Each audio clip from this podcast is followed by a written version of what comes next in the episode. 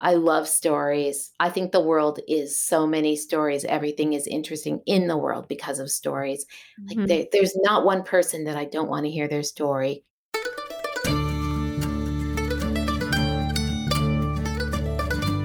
You're listening to the Good Dirt Podcast. This is a place where we dig into the nitty gritty of sustainable living through food, fashion, and lifestyle. And we're your hosts, Mary and Emma Kingsley, the mother and daughter founder team of Lady Farmer. We're sowing seeds of slow living through our community platform, events, and online marketplace. We started this podcast as a means to share the wealth of information and quality conversations that we're having in our world as we dream up and deliver ways for each of us to live into the new paradigm, one that is regenerative, balanced, and whole. We want to put the microphone in front of the voices that need to be heard the most right now the farmers, the dreamers, the designers, and the doers. So come cultivate a better world with us. We're so glad you're here. Now, let's dig in.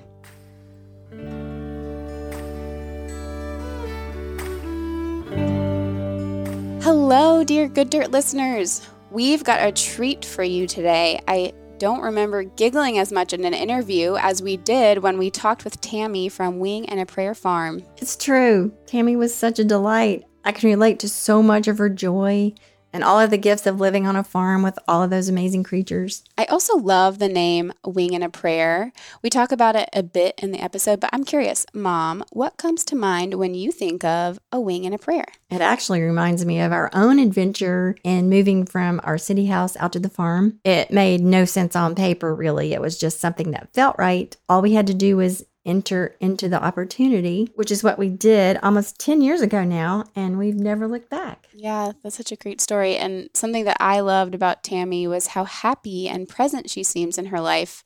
And she is in her life. And this woman who worked so hard, but with so much joy and plenty of humor to keep her going, she was just such an inspiration. And speaking of inspiration, we want to tell you, dear listeners, how inspired we are by you and your feedback. The best of you are probably so sick of me talking about the survey at this point.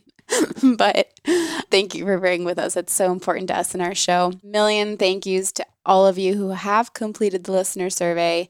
It means so much to us. It will help our show continue to grow. And if you haven't yet, you still have one week to go to ladyfarmer.com forward slash survey and tell us how you really feel. You'll automatically get three months free in the Almanac, which is our online community platform, and you will be entered to win an entire year free as well. So we'll be announcing that winner next week, October 1st. And fall is in full swing in the Almanac. So, Mom, do you want to tell them about what that is? Yes, and we've so loved getting to know so many of you through our online community platform, the Almanac. It's where we gather with others, seeking a slower, more intentional lifestyle. And it's basically a structured framework for continued growth in sustainable living, and where we host member exclusive events, articles, tutorials, discussions, and most importantly, connection with each other. We let the rhythms of the seasons guide us as we explore this radical, life changing paradigm shift of slowing down.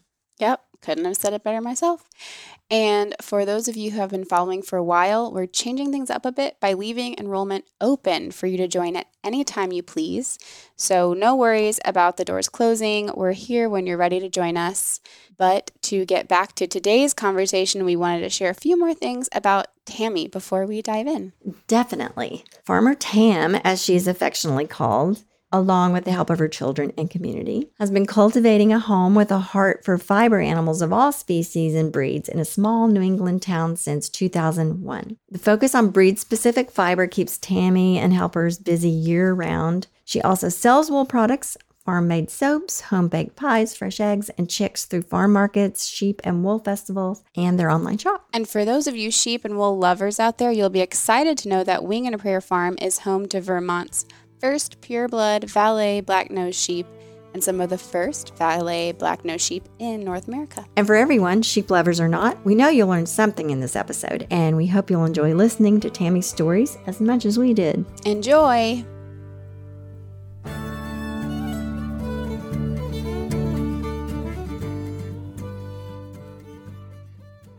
I'm Tammy White, and I'm at Wing and a Prayer Farm in Shaftsbury, Vermont, and it's in the southwest corner of the state of Vermont. So I've lived here since 1986. Uh, we've been farming since 2000. I was born in Long Beach, California, and then moved as a youth to Massachusetts to the Berkshires, is where my grandparents' farm was that I moved to from California. And so it was an old dairy farm. But that's where I learned, and I was involved in 4 H and learned how to take care of poultry and you know, helped bring in hay and watched. I was always very interested in art and education. And um, then, you know, I ended up with a marketing degree at the end. And I like sort of administrative stuff in some ways, but I really am, I am very creative. I have things going on in my head all the time that just don't want to be at a desk 40 hours a week or whatever hours a week. And so I just like went from kind of one thing to another as you do. When my kids were tiny, then I used to do weddings, flower weddings, like out of my house and stuff like that. So I kept busy that way and I studied and got my master's in education so that I could teach. So I've, and then, you know, the kids and I started the farm in 2001. We, we went on a trip to England in 2000 and to visit friends we took a train ride through the countryside. We saw sheep dotting all the hills, and we thought we should raise sheep. We decided upon Shetland sheep and brought them to the farm. And um, we'd done a lot of research, visited a lot of farms. We started very small, and we had a dozen chickens, and they were all barred rocks. And because, you know, we didn't really know everything, we were just going for simple beginnings.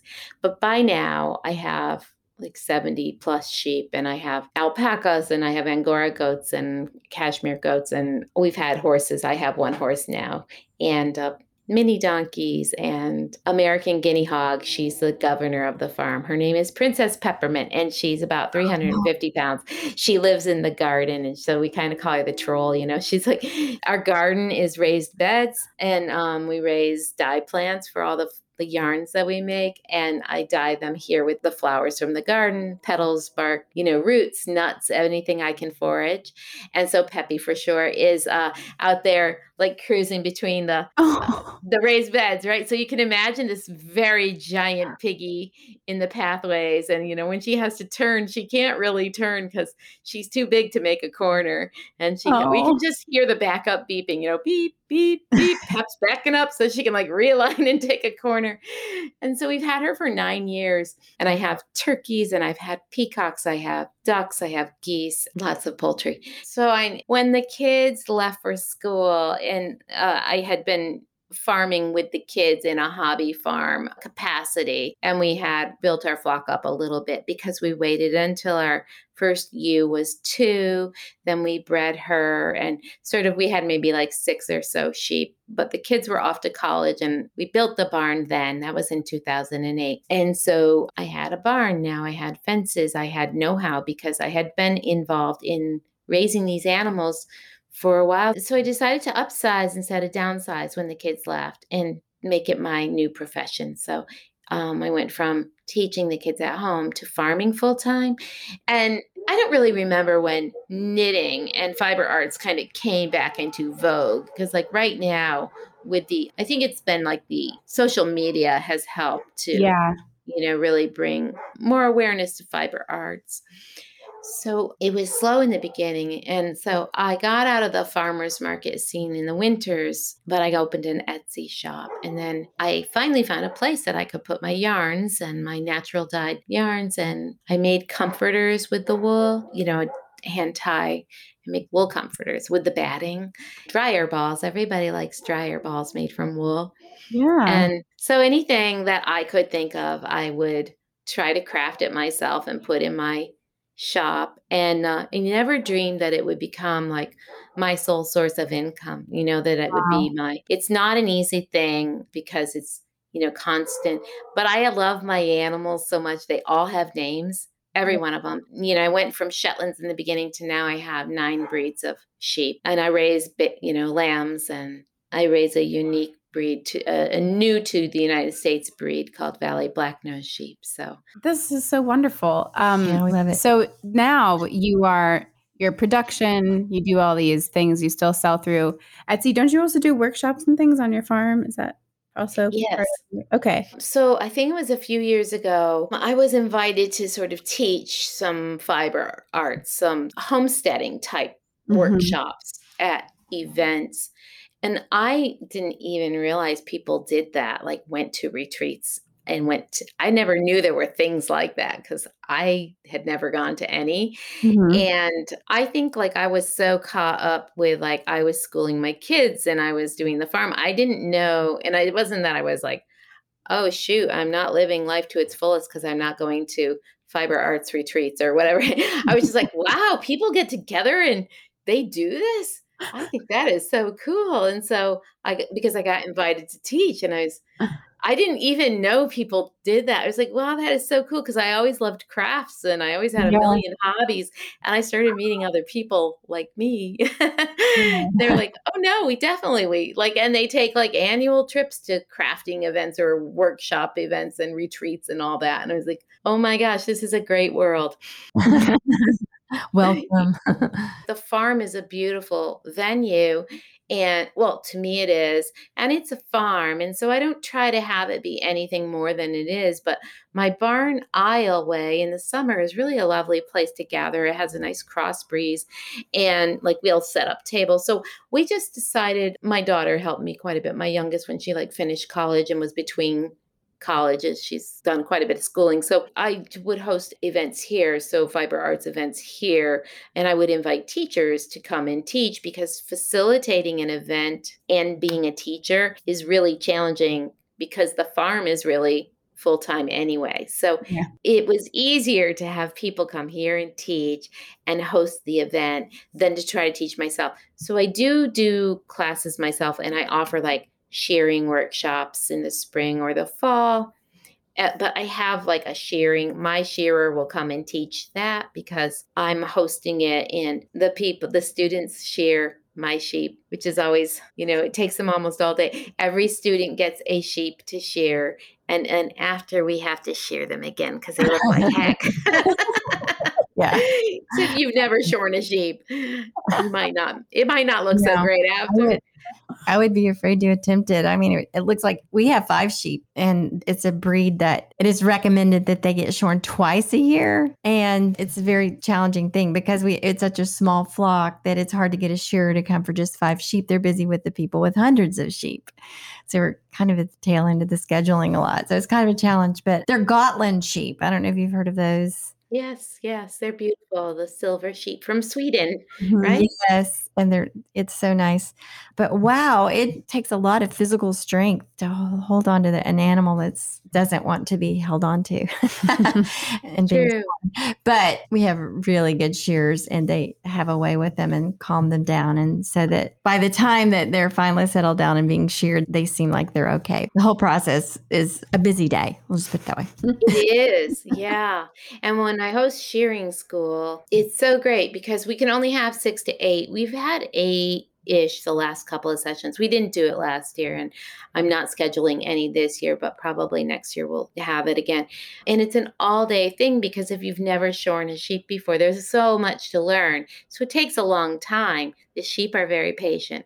So is my mm-hmm. teacher. So each person gets to take it's one on one and we're, we're all watching and you know so it's a long day of watching people shear a sheep and or shearing the sheep yourself if you're one of the students but a lot of these people have gone on to like be flock owners or be able to shear their own sheep and anyway my daughter shears our sheep. My shearer is pretty great he's doing a great job still but he's in his 70s and he's been shearing for 57 years Eh, but he still is the teacher i would pick because he's so good at it but we host other things too. So, like, I will teach natural dye workshops here because, or soap making workshops. I've done pie baking workshops, a lot of homesteading arts, canning. I've done like a sourdough and apple butter and things like that because those are things that I feel confident. And if you don't know how to do it, it's really nice if it's easy enough for you to join a workshop. Oh, we've had done embroidery workshops too. That it's a great way for a person to try something and to learn how to do it for themselves or begin to learn. And then I like being able to provide mentorship afterwards because how many times do you go to something and then you maybe not do it again, or you Mhm. maybe feel a little lost when you go away from it because you still have quite a few questions. So I always make sure a person knows. And when I sell sheep too, because I sell lambs to people, you know, I'm going to be with you from the beginning to the end. Just contact me anytime.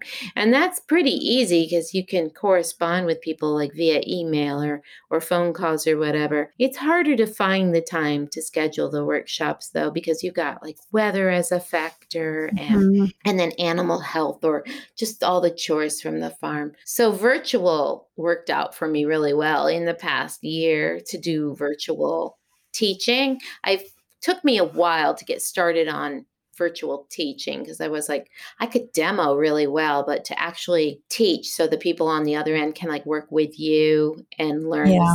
like for natural time it's different but I think I've got it pretty well figured out. I like it a lot because I don't have to like pack up the whole car full of stuff and I don't have to leave the animals and, and worry about leaving Yeah. the animals. So that's working out pretty well. But maybe starting next year, I'll host events again on the farm. So, sounds like you really just had this experience of the farm and that life visiting your grandparents. Can you tell me about that? Or did you grow up doing these things, or was it kind of a later acquired taste that you learned all these skills? Can you tell me how you learned those things? Yes, my grandmother taught me to make pies. She was always canning. So I just learned by doing when I was, you know, younger. I didn't know it was special or unique to can everything from the garden because that's kind of what I learned. And we even did that in uh, California. Some we had a garden. We lived in a little tiny spot, but you know, because my mom had those skills that you know she'd gotten on the farm growing up. So I just grew up with it. I had it's a silly story, an aside, but Yes. I think I must have been a garden nerd. Um, when I was a kid in California and like I lived on, you know, dead end street and I played in the street, like I roller skated to school and, you know, it was totally the city. And my neighbors across the streets were my friends. And I remember the Swiss chard was ready in the garden and I loved Swiss chard. And I remember running over to Eddie Higas and Diana LaCourse and saying, Hey, you guys, my Swiss chard is ready. Do you want to come and have it for lunch? You know, so I had like this Swiss chard party of, of course, they didn't love Swiss chard. Like I thought they should love it. I was like, to this day, I can taste it. I love Swiss chard. But like, I just grew up thinking, you know, veggies and fruits were, we never got to have processed foods just because, and it wasn't affordable. Like we were always, you know, it would be like eggs for supper. So I grew up with like real, a lot of frugality growing Yeah. up. And, Mhm. and then I learned all of that. Just, it was just part of life. And, you know, um, from being reared with depression era parents grandparents etc and then um so those things i knew from living them but like sheep farming i had no experience with. Okay. there were no small room well my brother had goats once upon a time but i had a pony for about a year when i was younger but i had learned about horsemanship through 4-h and anyway i didn't have any sheep skills. I gotta say that my kids did all this book learning and they used the Storey guide to raising sheep. That's what we got out from the library and like read from cover to cover. Very good.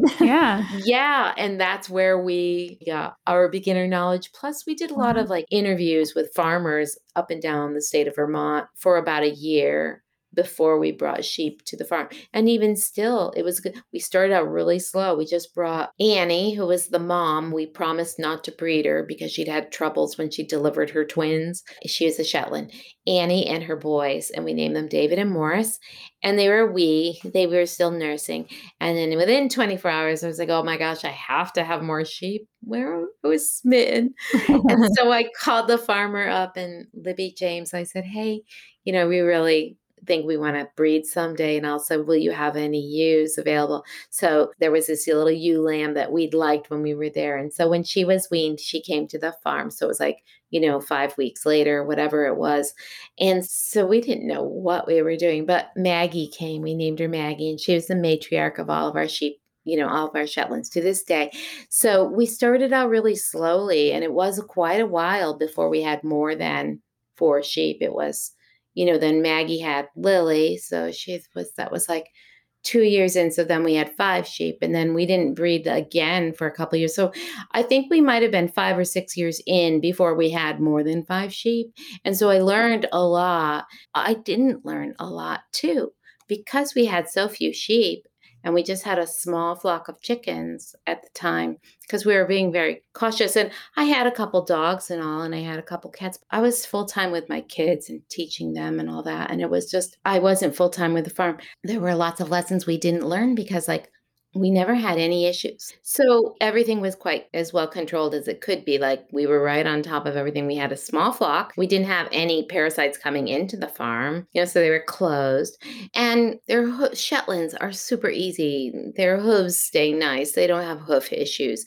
Their fleeces are, we shear them twice a year, but they're like such a hardy little breed that they are just sort of a set it and forget it sheep for many reasons. And Gotlands are hardy in that way too. Yeah. When we have four Gotlands and then the one little Shetland, and her name is Lily, by the way, which is so cute. Yeah. It's like the shearers do their feet when they come twice a year and they and they get sheared. And yeah, they're pretty low maintenance. But what we were to in, expand our flock, we might expect what parasites and all that. Yeah, whatever. I think um it just like more animals, more Yeah, yeah. responsibility. And I never had any lambing issues. Like there were no, you know, I didn't have any mortality issues because I had this hardy little breed. I mean, not so there was nothing that discouraged me from having more animals because we were having such a positive experience. And the more animals happened because like I sort of became a sanctuary. I didn't intentionally Mhm. want to be a sanctuary, but people sought me out. Like somebody needed a home for their two Cotswolds. They ended up coming to the farm. Somebody needed a home for their alpacas. And we're like, well, I, I always loved them, but I didn't really imagine. So I got the alpacas that way. It was just one thing. Oh, the goats. And It's a slippery slope because people think people assume you'll, you know, oh, Tammy will take them. and then you- Yeah. I once heard someone say, you know, a homesteader say, beware of free animals. Yeah. And I tell people that now because it wasn't like I was suddenly, you know, fraught with ruin and destruction. It wasn't like dramatic at all. It was just that once my flocks became larger, I brought in these new animals, older animals. I always try to bringing an animal that's older to the farm and it's its second or third home is really challenging for you because it's stressful for them. And that it's when they're experiencing that stress they might have a health decline or whatever, you know, things will happen that wouldn't necessarily happen if they were maintaining. You know, you, you really want to be able to give to them should that happen.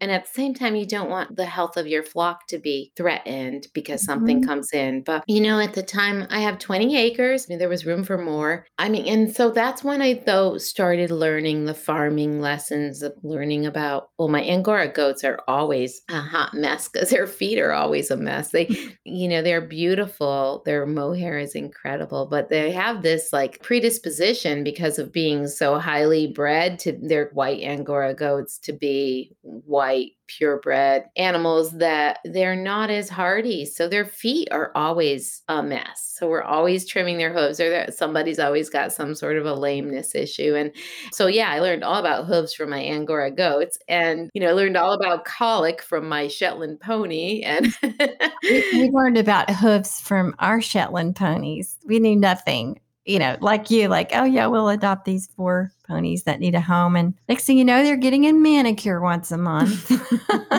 yeah. they grow a lot of hoof. Oh That's my gosh. And we didn't know anything about all that laminitis. Yeah, it's funny. Like we had this little farm and we wanted the animals and wanted the experience. I think you get to a point where you realize that you have hopefully a nice balance and you're done adding, you're sustaining. That's kind of where we are. Like we're not adding anything right now. We're good. But I'm going to ask you what's a day in the life at Wing and a Prayer Farm? What, what does your day look like? most days are so busy and so i wake up very early i get up around like today i got up at three that's not typical but i got up at three and that's why i'm coughing now is because i think i'm tired and done but it was uh it's normally around five and i'll have some coffee or whatever i've got I've got house dogs, I've got guardian dogs. I got to feed the dogs, and of course, it's hard because I my my son and my daughter, my eldest and my youngest, they're adults live with me and which I love. It's great because they're available to help me now cuz for quite a few years I was uh, uh, doing it all alone. I have a teenager, Maggie. She's 18 now, but she started when she was 12 and she's going off to college and I'm sad, but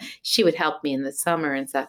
So I'll wake up and my son's an early bird too. We usually have coffee, and I like to go right out to the barn and do the chores right away. I just get excited to go see the animals. Also, I like to move in the morning. So, even though like the idea of sitting and writing appeals to me, because I try to write for, I have a Patreon channel, I try to write for that, or I try to do like copy for my marketing or whatnot, all the things I have to do that are at the computer. I just don't really want to because I want to move around when I get up. I like to go I like to get busy. I have my coffee and I'm like, yeah, this is what I do. I have my coffee and then I go downstairs. I'm usually still in my robe and into my basement where I have an old washer, a free washer, and it can hold water and it can like spin out, but I have to use a hose to fill it.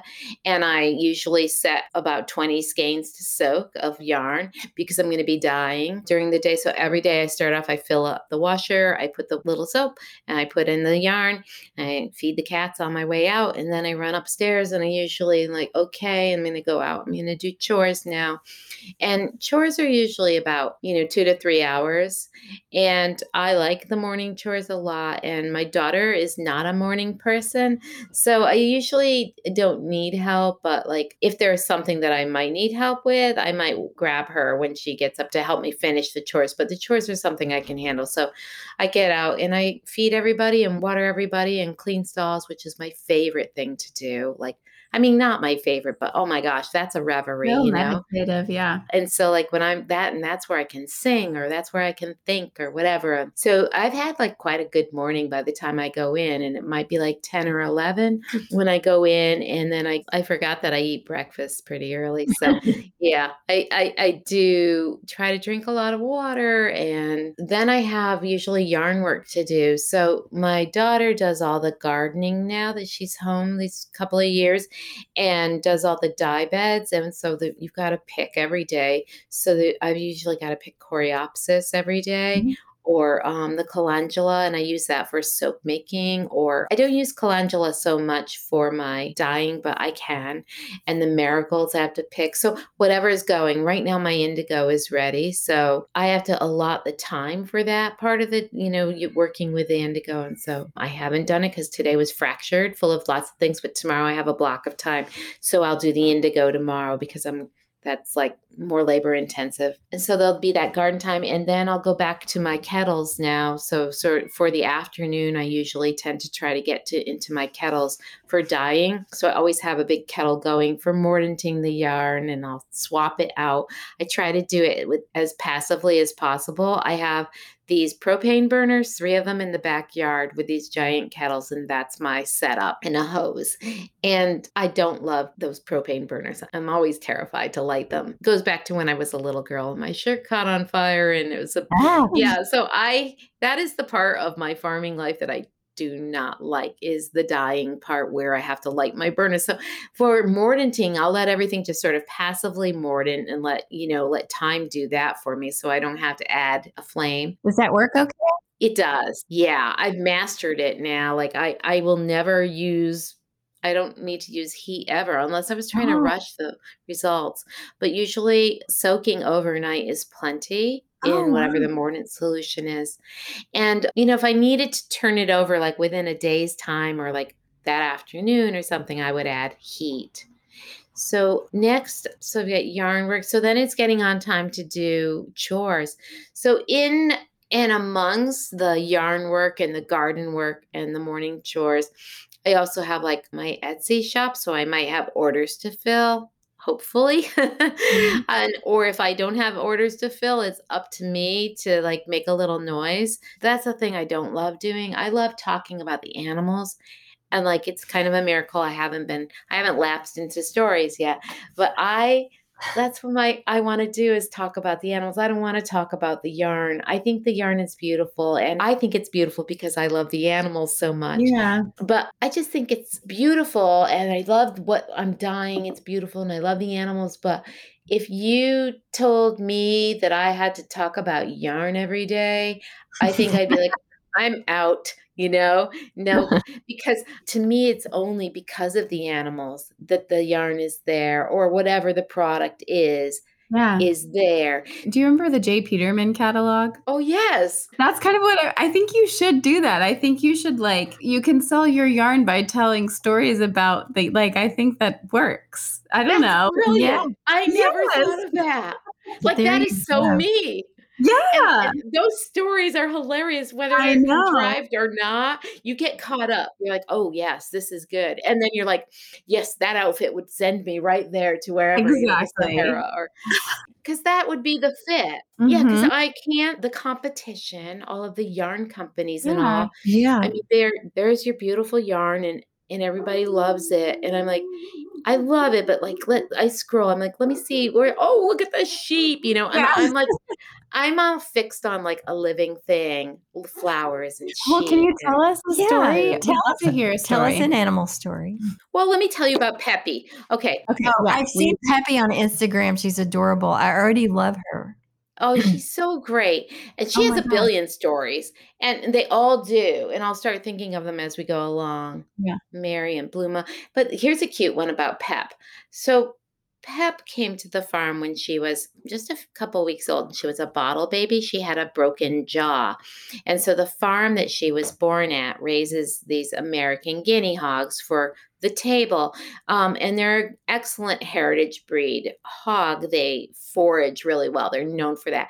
They're also known for not getting to be as big. And so it's not as huge of an animal. And they're a heritage breed. So they have really good resistance. Like they're they're not modified in any way. So I was, believe it or not, it was kind of the last time I, I went anywhere by air. The my daughters and I had gone to San Francisco to meet up with somebody who wanted to buy yarn and um, to see family. And it was in January. We got a phone call, or no, I got a text from a friend saying, Tammy, do you want a pig? I was like getting off the airplane in San Francisco. Uh, not right now. Don't bring a pig to my farm right now. I'm not there. I was like, oh golly, all they have to do is show up. That's going to complicate everything I left behind. Like nobody's ready for a piglet to show up. So when I got home, so it was a very quick trip, but the girls and I had this special getaway. So we got home and my friend brought the piglet over. And so Oh, she was so cute and she drank from a bottle and she her jaw wasn't broken anymore, but she was firmly a bottle baby. And so my middle daughter was still in college, but her whole break she was home and she really took to her. So we named her Princess Peppermint, the little black hog. She was like a watermelon. That's how big she was. And she loved SJ, my daughter SJ. She loved her so much and oh, she slept in her arms and stuff. And then she had to go back to college, but it's January in Vermont. So it's pretty icy and cold and frozen and all. So Peppy had her little uh, habitat out in the barn. We made her in a stall, little spot that would be warm and all. And she grew rapidly. In the summers, she would just cruise around be wherever she wanted to because she was very much like a pet. And one year, she even grazed with the sheep all year in the pastures. And she really liked her little sheep friends, but she was a loner for the most part. But she would come to the house quite often to the front porch because she was accustomed to doing that. Where she lives. Yeah, and she'd actually been in the house a few times. So like you get a pig at the door and she's big by now. She's like 200 plus pounds and she would go, you know, you'd hear "Hum, hum," you know, and the door would bonk, bonk, and you'd be like, oh, Pep's at the door. So you go out, oh, hey, Pep. And she'd be like, hmm, hmm, because that's what she does. She says, hmm. And so she likes snacks. So give her snacks or whatever. And so one time in the summer, she was up there and it was the day, like I gave her some fruits or whatever, and she was happy. And then she had a nice nap on the porch. And then it was time to get down because it was mealtime. I was going to bring her back and she wouldn't get down. It was the day she decided she was terrified to go down the stairs. Oh. And so she, up till then, she must have been at a, a weight that was negotiable, navigable for going up and downstairs.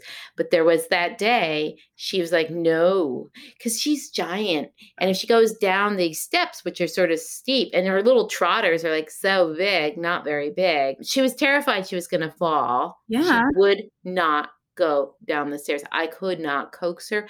I had all the treats. She loves peppermints. I had a bowl full. Like I could lead her anywhere with peppermints.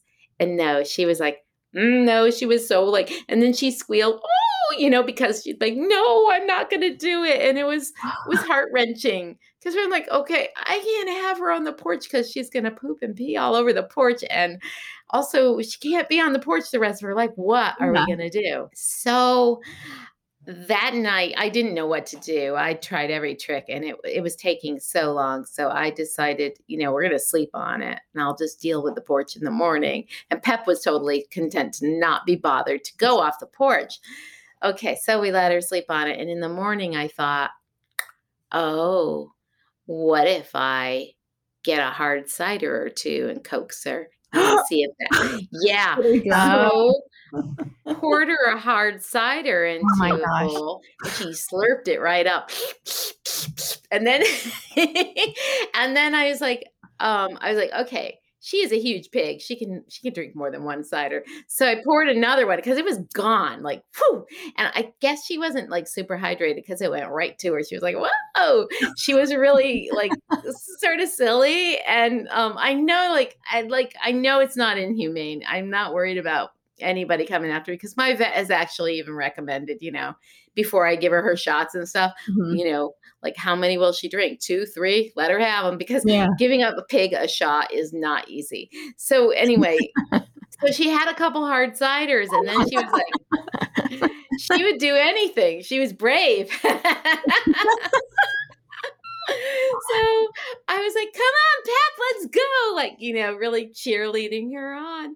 And she followed me down the stairs without thinking about it. She didn't think, she didn't overthink it Yeah. he didn't overthink it. And then, but unfortunately, it wasn't the smoothest transition because she sort of like she propelled off. You know, Yeah. she had all that momentum, yeah. and she, her legs were a little wobbly from the cider.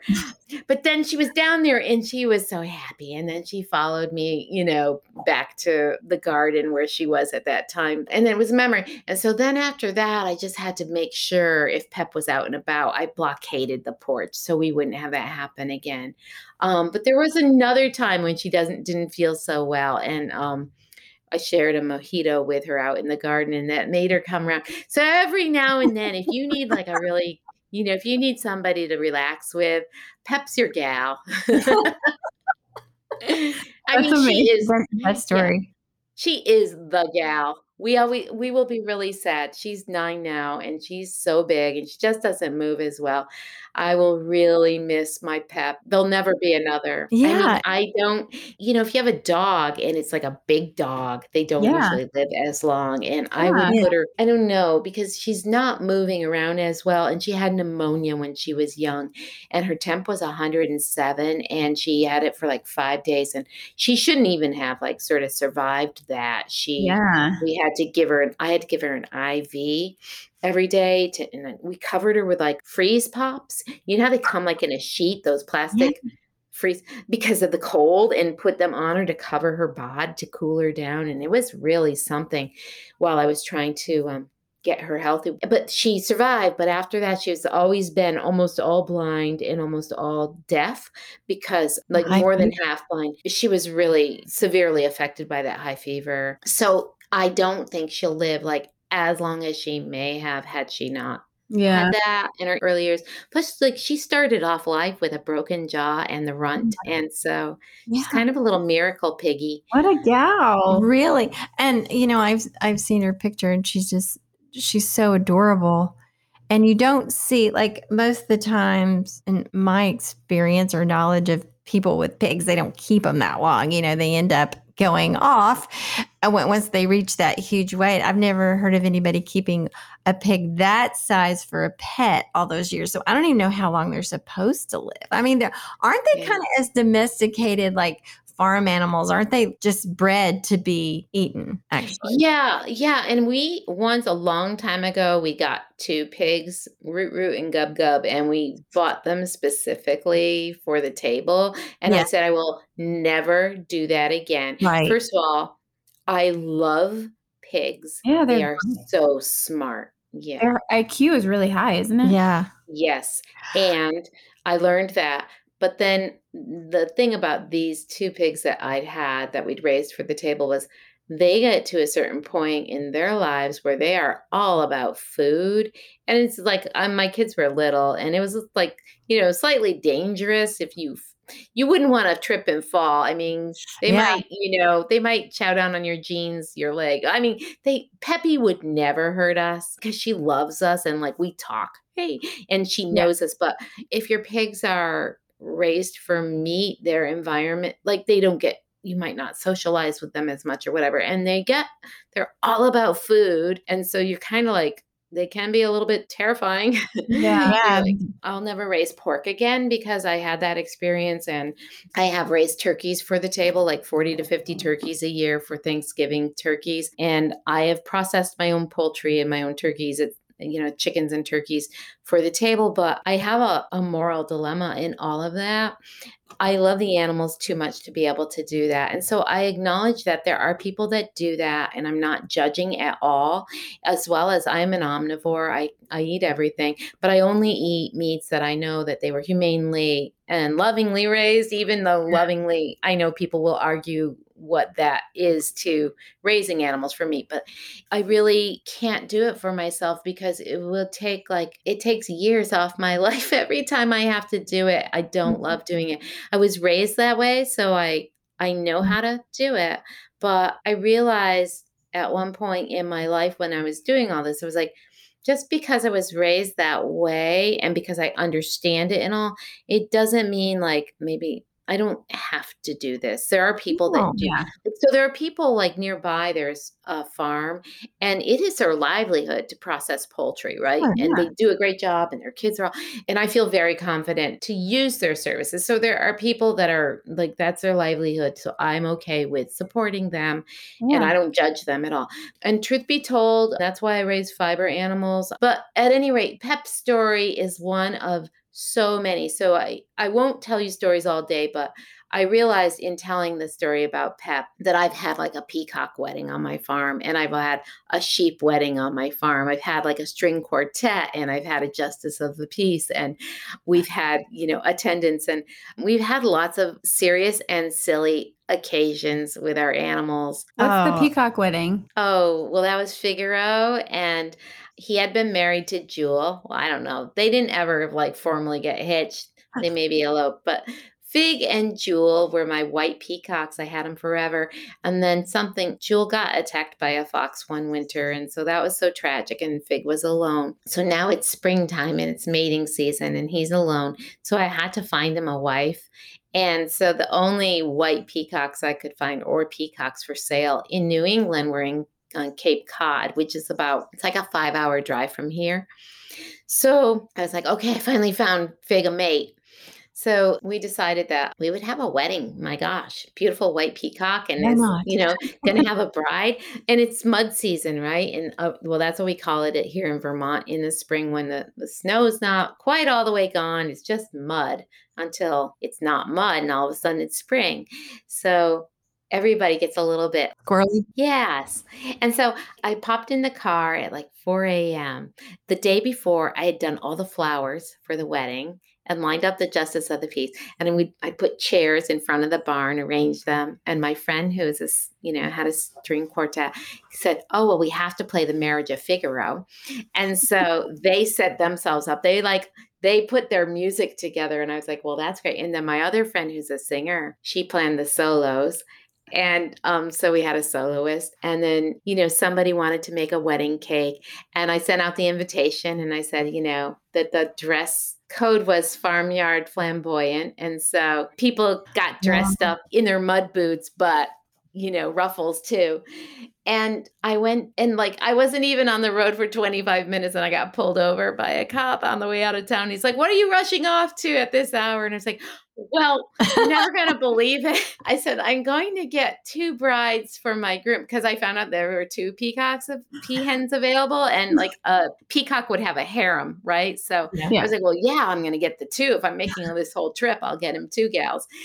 And so we called them the Susannas. And so the cop, the policeman was like, Are you kidding me? And I was like, Well, you think I made this up?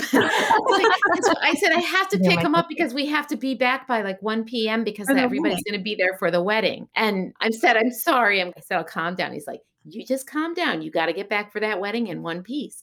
And so he didn't give me a ticket. and so I, I was like, okay, well, great. Then, you know, I'll be careful, officer. And I was. And I got to the Cape and I got, you know, I got to this place where this person had these peacocks for sale. And I think he thought I was crazy. So I got them and I brought them back in a crate in the back of my car and pulled in in time. I had made like a wagon all decorated. And so I put the crate with the two Susannas in the wagon. And like we'd made a bunting, my daughter and I made a bunting that was like you know, congratulations, Figaro and the Susannas. And everybody was in place. And a friend of mine videoed it too. And and so anyway, we had the wedding and I pulled, did I pull the brides? I can't remember. Oh no, I held Fig. So I could hold Fig. And I actually had a green a green coat on because it was pretty cold. It was like I had my winter coat on. It was a wool coat. And I held Fig up at the altar altar in quotes. And um and then um Shar brought the Susanna Shar's my daughter uh, that works with me here. In the wagon. They came down the aisle. And um the justice of peace conducted the ceremony and she did a great job. I can't remember what the words were but I think but we have it on video. So then they said I do.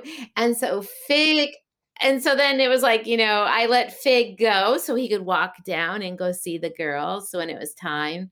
And so he walked down and he looked at them and then he took off and he flew to the highest trees on the on the farm, you know, like a giant pine tree on the edge of the property and stayed up there. He was a bit freaked out, I think, from the wedding, or he had cold feet. But anyway, it was stressful. we came down, and the girls, we put the girls in a stall and they acclimated beautifully. And then Fig and the girls, the Susannas, lived happily ever after. Oh. Yeah. That was a long time ago. You have to write a book. That's such a good. Yeah, I was going to. I think like a picture. Your book. wing and a prayer farm with all these stories. You you really must. And speaking yeah. of, can you tell us the story of the name Wing and a Prayer? Sure. So when I first started homeschooling my kids, we wanted to have a school name for our school. So we came up with Wing and a Prayer Homeschool because I am pretty thoughtful about things that I do, but I do run on passion as a motivator. And like, I don't get stopped short. Obviously, I take for serious real having a wedding for peacocks, and I had a similar wedding for sheep. And it's like I believe life should be fun and life should be beautiful and wonderful and whimsical. I don't apologize for whimsy and I don't apologize for being impulsive. So, Wing and a Prayer is sort of a lifestyle. So, the kids and I called our school Wing and a Prayer homeschool. And then when uh-huh. they went off, and then it was Wing and a Prayer farm because we you know the farm had really developed by then and it still holds true for me so you know i think I'm not a typical farmer and I don't think I'm taken seriously in sheep circles. Um, and that's okay with me. I do make a lot of decisions that aren't de rigueur and I, it's okay. I do have, you know, there is a lot of thought and I always have a billion million things going on in my head. So there is some planning and I have knowledge uh, but I'm all about you can learn and do most anything you want to do.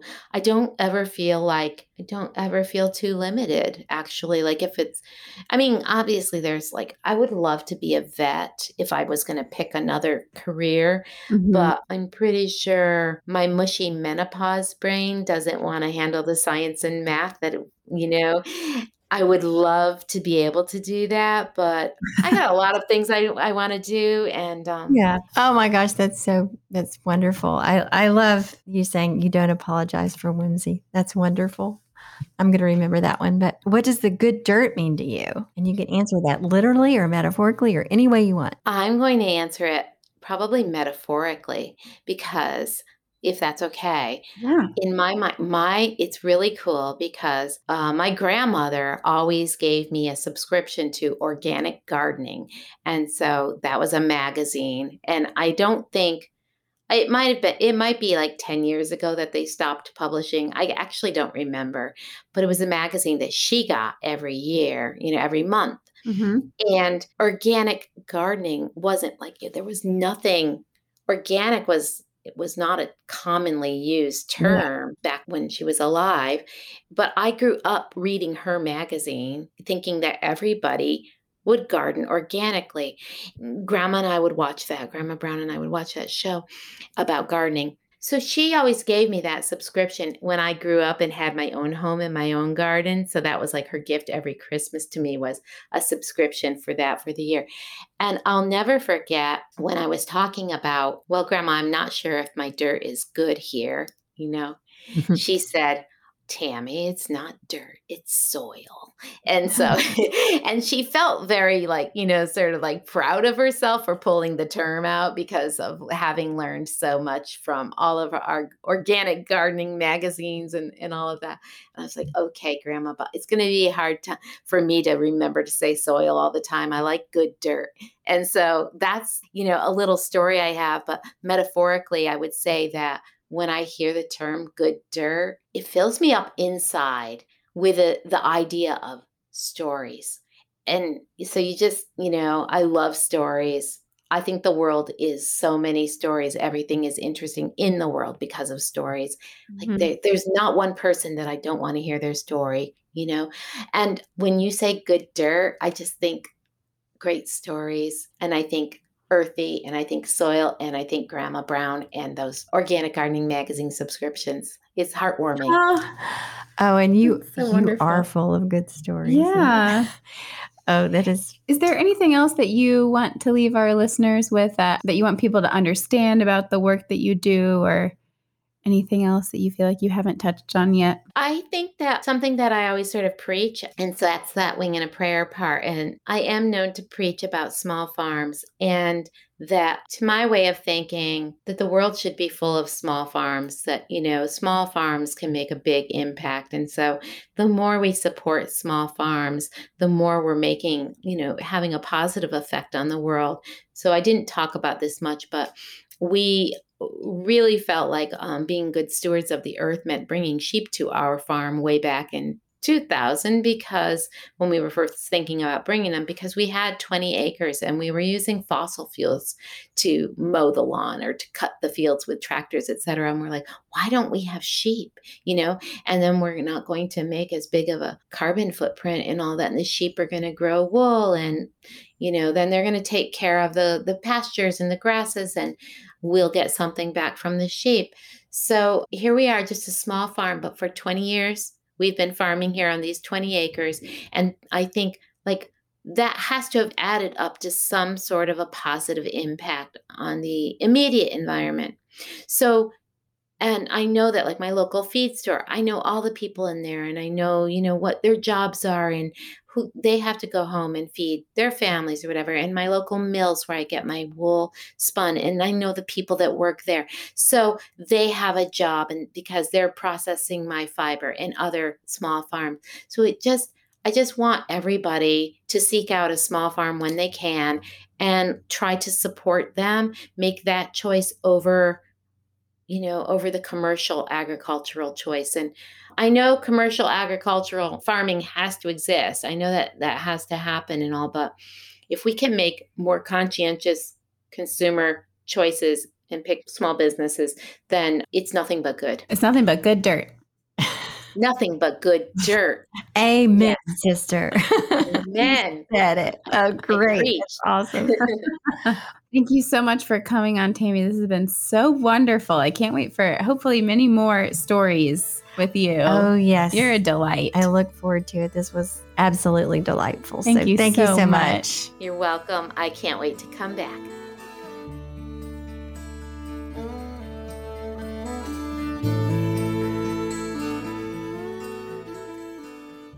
Thank you so much for tuning in today. We hope you enjoyed this conversation and we hope you'll share all of your feedback with us at ladyfarmer.com forward slash survey. Remember that the survey is open for just one more week and we'll be drawing one winner from all of the survey completers for a free year in the Almanac. And a reminder that everyone who completes automatically gets three months free. Yes, and a big thank you to Tammy for coming on the show today. And a reminder also that the Almanac is now always open and we've just begun our fall programming. So we'd really love to have you with us. Come on in. Thank you, as always, dear listeners, for being here on The Good Dirt every Friday. We will see you next week. Goodbye.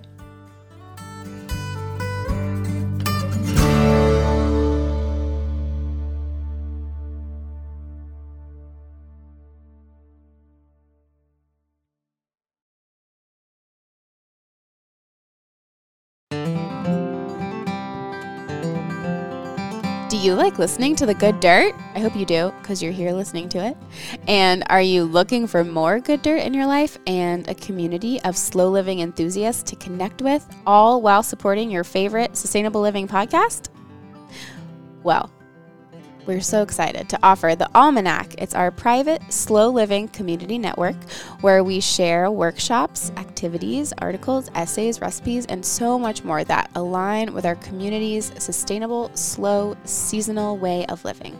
As a member, you'll have access to information sharing and discussions on numerous topics of interest through online threads and frequent live virtual gatherings. Members receive access to a virtual community of hundreds of other slow living enthusiasts, as well as Almanac exclusive events, workshops, recipes, playlists, online gatherings, and a book club. We offer seasonal activities and ongoing discussions on a variety of topics to guide you on your slow living journey. Also included is 10% off the Lady Farmer Marketplace year round, numerous resources and more, and discounted Lady Farmer events, including the Slow Living Retreat. As a Good Dirt listener, we are excited to offer you 20% off your monthly membership and three months free, which is basically an entire season, if you sign up for the year. So go ahead and go to ladyfarmer.com slash community to sign up with this special offer just for Good Dirt listeners. Yay! That's ladyfarmer.com slash community to sign up for 20% off a monthly membership of the Almanac or three months free if you sign up for an entire year. That's ladyfarmer.com slash community.